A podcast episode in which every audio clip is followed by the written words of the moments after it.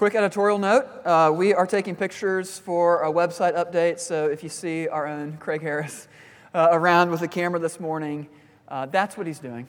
Uh, we don't do this every week, uh, but our, our website pictures are currently people wearing COVID masks uh, from about three years ago, and so we thought it was time to update, update that. So thanks, Craig, for doing that. Um, the rest of us who are staying in here for the sermon this morning, you can turn your Bible to Matthew chapter 5. We're going to be looking at verses 17 through 20. That uh, passage is also printed for you in your bulletin. Uh, does our obedience matter in our relationship with God? Does our obedience matter? I wonder how you'd answer that. There are two ways we can wrongly think about our obedience with God. Uh, one way is to think that obedience is everything, um, that, that it's how we earn our good standing with God. That if we're going to get right with God, we've got to earn it. We've got to do good to be with Him. So we, that's one wrong way of thinking about it, that obedience is everything. Another wrong way to think about our obedience is to think that obedience is nothing. That it doesn't matter, that, that our faith, if, if we are a person of faith, that's sort of like this separate thing that we hold over here, but like how we actually live, like we just kind of like live however, like, you know, try to be a decent person, but like generally we just like live like the rest of the world. So um, I wonder where you land on that, where, you, where you're kind of tempted to go with that. Obedience is everything or obedience is nothing. Um, even if you're here this morning and maybe you don't yet consider yourself a Christian, you're, you're considering it, you're curious uh, enough so to be here in a worship service, um, maybe questions around like obedience are major questions for you. Sometimes it's like the hangup of like, yeah, I know these really committed Christians and their lives are super inconsistent, and I just don't get it. I like because in your mind, being a Christian is about like being good and doing good, and it's mostly like a behavioral thing, like where you do good stuff, and you know Christians are like they don't always do good stuff, and so it's just massively confusing. How we think about obedience as Christians can be really confusing. And our passage is going to show us that people were confused about how Jesus viewed obedience.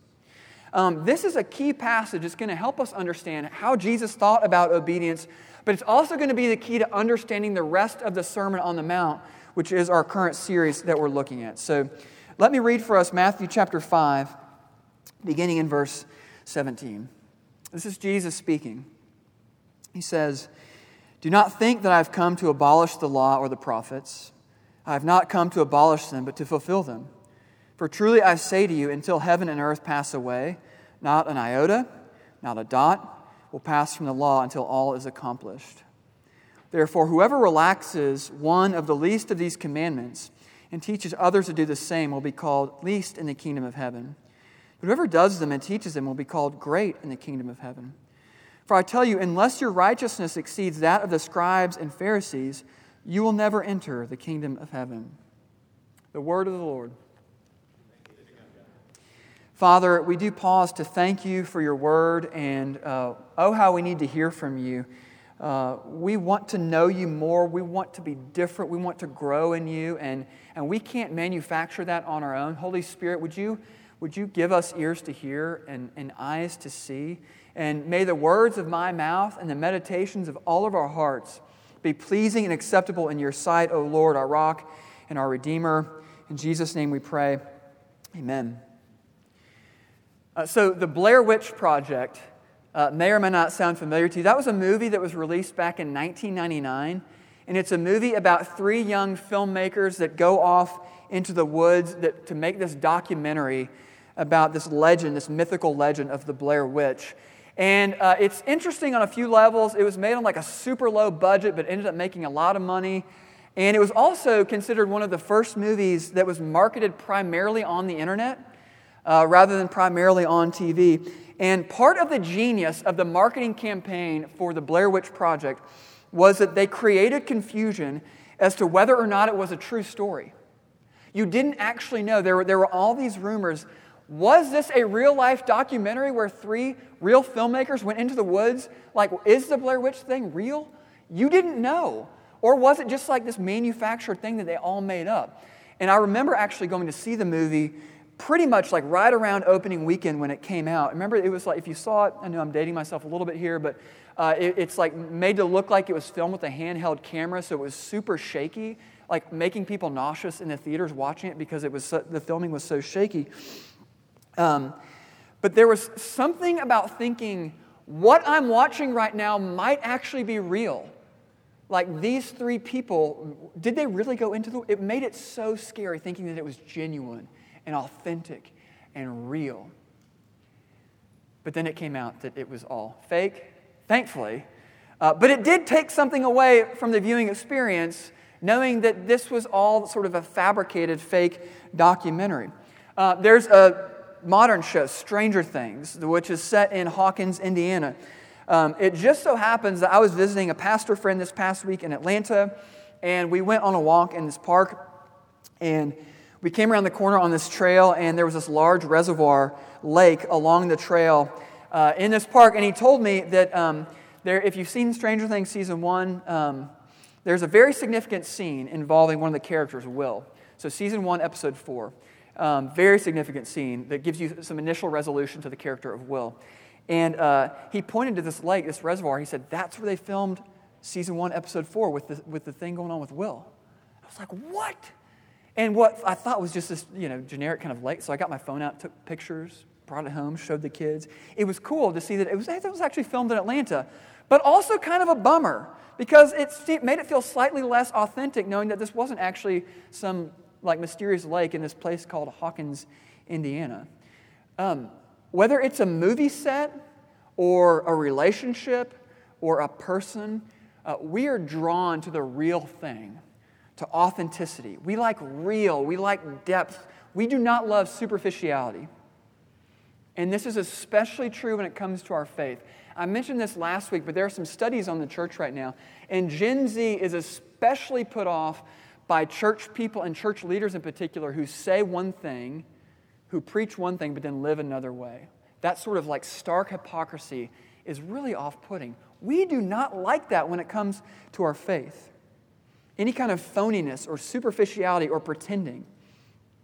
In Jesus' day, there was a lot of superficial obedience happening, where it was this external obedience. On the outside, it looked like the real thing. These religious leaders in Jesus' time looked like they really loved God, but their obedience was not authentic. It was just a front. And when Jesus came and began to teach and to model the way of the kingdom that we're, that we're learning about in the Sermon on the Mount, people got really confused about how did this Jesus think about obedience? Um, he did things differently than their religious leaders, and he talked about the law differently than all the religious people did at the time. And so, two headings I want to think about this passage under this morning. The first is Jesus and obedience, and the second is us and obedience.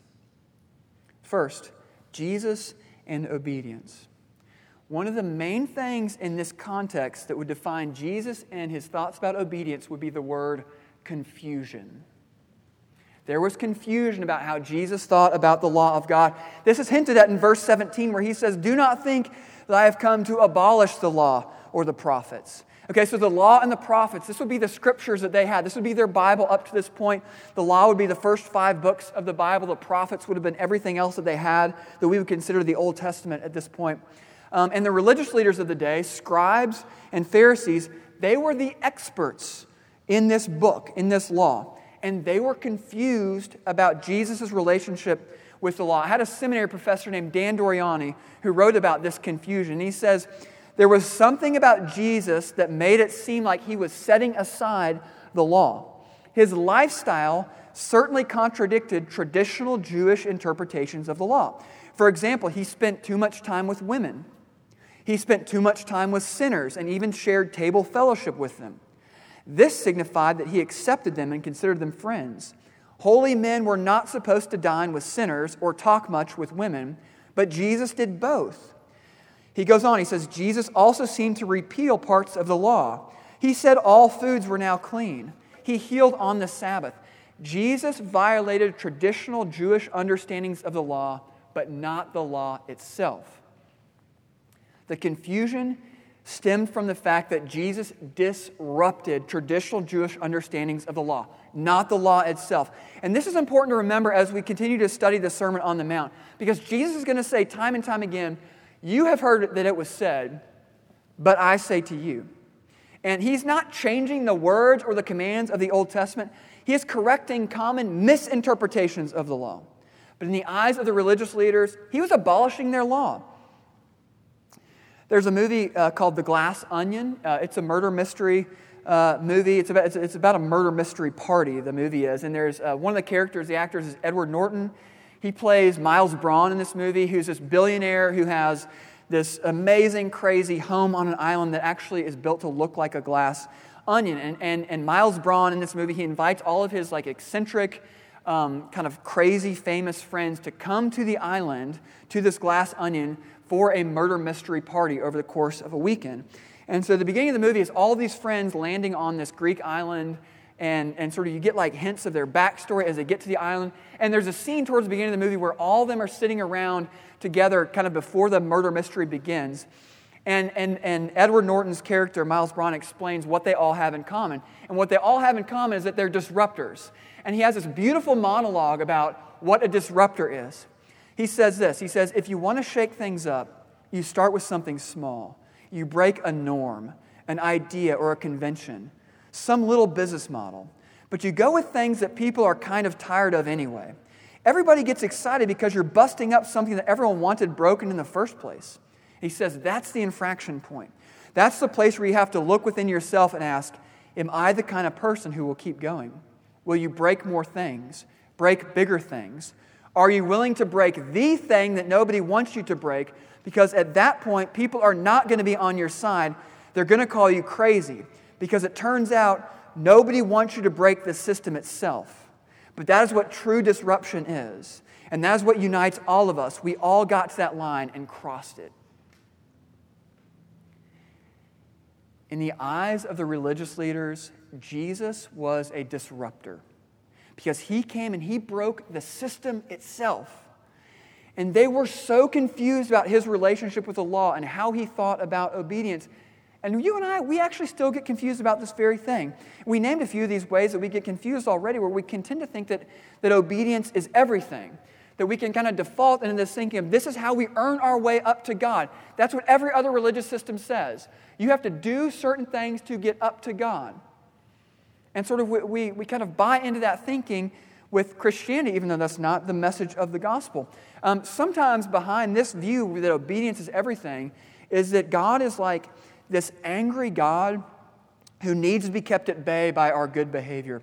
It's almost like, um, like an angry, volatile parent, and where, where kids in this household feel like they're walking on eggshells all the time, and where like one bad grade or uh, one dropped dish, uh, one spilled cup of milk at dinner will set off that angry parent. And so these kids, if you look at their behavior, actually become very good, well behaved kids. They're very obedient, uh, but it's not motivated out of love for their, for their parents. It's, it's motivated out of a, a terror of this angry parent losing it. And so they do everything they can to, to prevent their parent from acting out. And um, it, it, it, can, it, we can live as though obedience is everything, and that can actually be a way of, of, of, using our obedience to sort of keep God at bay and even keep a distance from Him, where we are not in close, intimate relationship with God, but we're just kind of trying to like do enough to like keep Him happy, keep Him satisfied, and keep Him at bay. And there's actually a story about something similar. Luke chapter 15 tells a story of the prodigal son, which is a very famous Bible story. If you haven't read it, or if you have, it would be good to revisit even this afternoon. And Luke 15 tells a story of this prodigal son. There's a character in that story that's not the prodigal son, it's the older brother.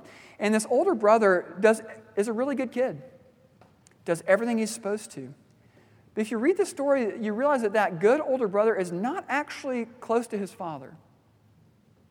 And so sometimes um, we can miss it by thinking obedience is everything. That's how we earn our standing with God.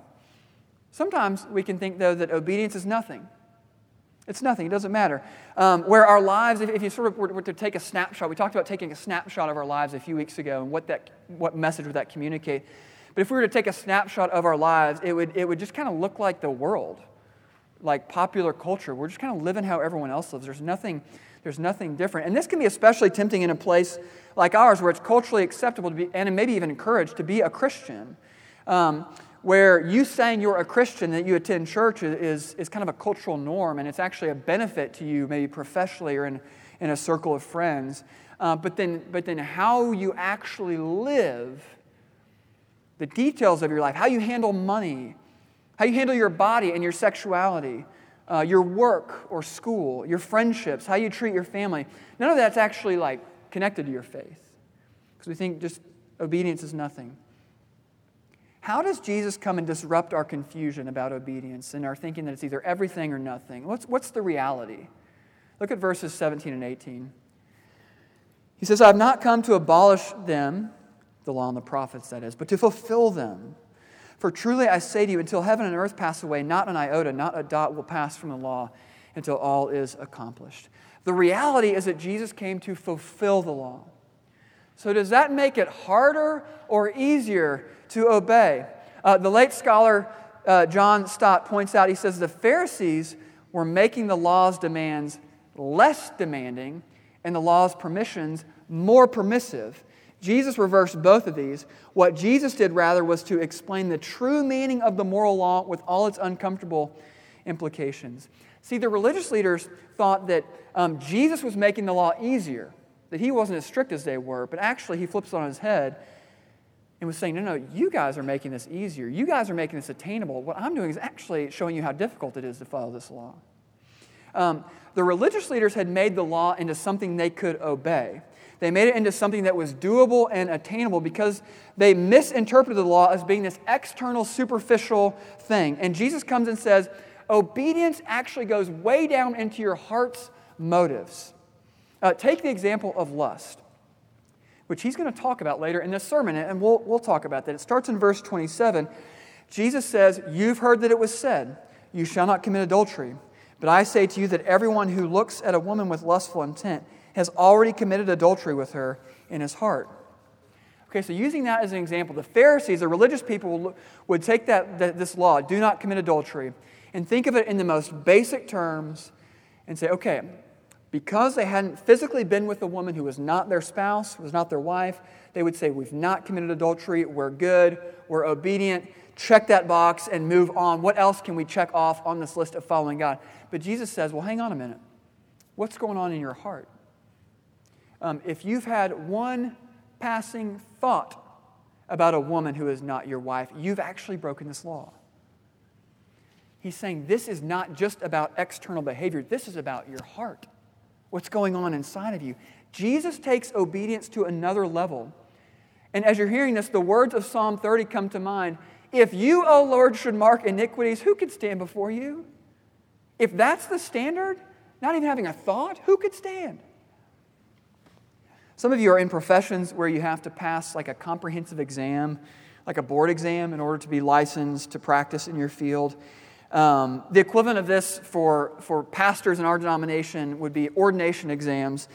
Um, and so after you complete seminary training um, and you've been offered a ministry position somewhere to be a pastor, you have to pass a series of exams. And it starts with, um, it's a number of requirements, but the main things are five written exams that you take, and you have to pass those. You send them in, they grade them, and then if you do well enough in the five written exams, you do those same five exams orally in front of a committee. And the committee is made up of, of different pastors and elders and a presbytery. And, um, and if you get through the committee exam, then you go before the whole presbytery, which is a group about you know, the size of this room. And you stand in front of all those people and you have to pass those, those five exams again, where they can ask you whatever question they want. But the committee oral exam is like the hard part of the ordination exams. And I've talked to people, I've served on that committee before, I've talked to people who've been on lots of those committees. And they basically say that, that the point is to ask such hard questions that eventually that candidate will say, you know, I don't know. And they want, to, they want to find out what the parameters of their knowledge are so they can uh, understand their views and what they know, what they don't know. And so they just ask hard question after hard question. And eventually it's like, I don't know. I don't know. I need to look that up. I don't know. Here's where I would look to find that. I don't know. I don't know. So you can actually leave that exam thinking, I just did terribly on that. I said, I don't know so much. But the reality is, you don't really know how you did because you may have actually passed the exam. And I've heard others of you uh, share similar stories about board exams that you've been through. But you walk away feeling the weight of, like, if that's the standard, if knowing all those things is standard, I do not measure up to that standard. And you start thinking, can anyone measure up to that standard? Can anyone meet that line? Jesus did not come to abolish the law, he came to fulfill it.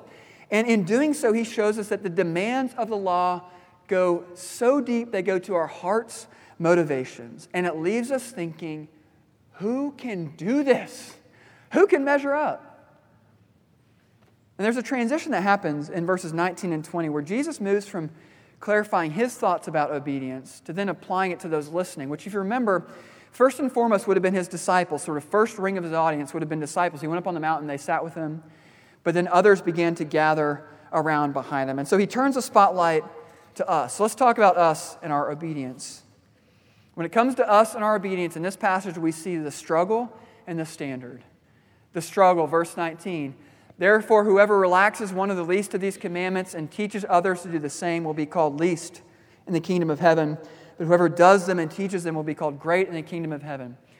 He talks about relaxing the commands of God. He's actually still talking about here what the scribes and Pharisees do. Um, he says it, it, essentially that it may appear like they're religious, the, the, the, the Pharisees, the scribes are these religious superstars, that they're doing more than what is asked asked, but they're actually lessening the law's demands. They're relaxing the law. Why? They're making it attainable so that they can obey it. And we do this too. This is our struggle with God's law to relax it in such a way that makes it attainable for us, or it justifies maybe how we're currently living or what we're currently doing. I see this all over the place in my own life. Um, so, my own household, I won't name names, but let's say one of my children is being harsh or critical with one of my other children, or with me or my wife Erin, and, and, I'll, and I'll say something. I'll be like, hey, hey, hey, let's kindness, kindness, kindness. Let's, let's be nice. So let's, not be so salty. Just dial it down a little bit. Let's be kind. Turn down the spice. Um, I'll raise the standard for my kids if they're being harsh with each other, and I'm quick to call it out. But then if I'm annoyed or if I'm frustrated and I'm the one being harsh with others, I can, and someone, someone tries to call me out on it, they should be doing whatever they're doing differently. Look, I'm mad because I'm right. Um, I'll lower the standard for myself and I will totally justify how I'm feeling, how short I'm being with people. In the meantime, I am so quick to call out those in my family who I've raised the bar for with their attitudes towards others. Um, we do this individually. We raise the standards for others, we lower the standards for ourselves. We can do this even organizationally. This is a real temptation for churches when Christians get together to sort of like look out at the bad people and say, Oh, I'm glad we're not like them. I'm glad we figured it out.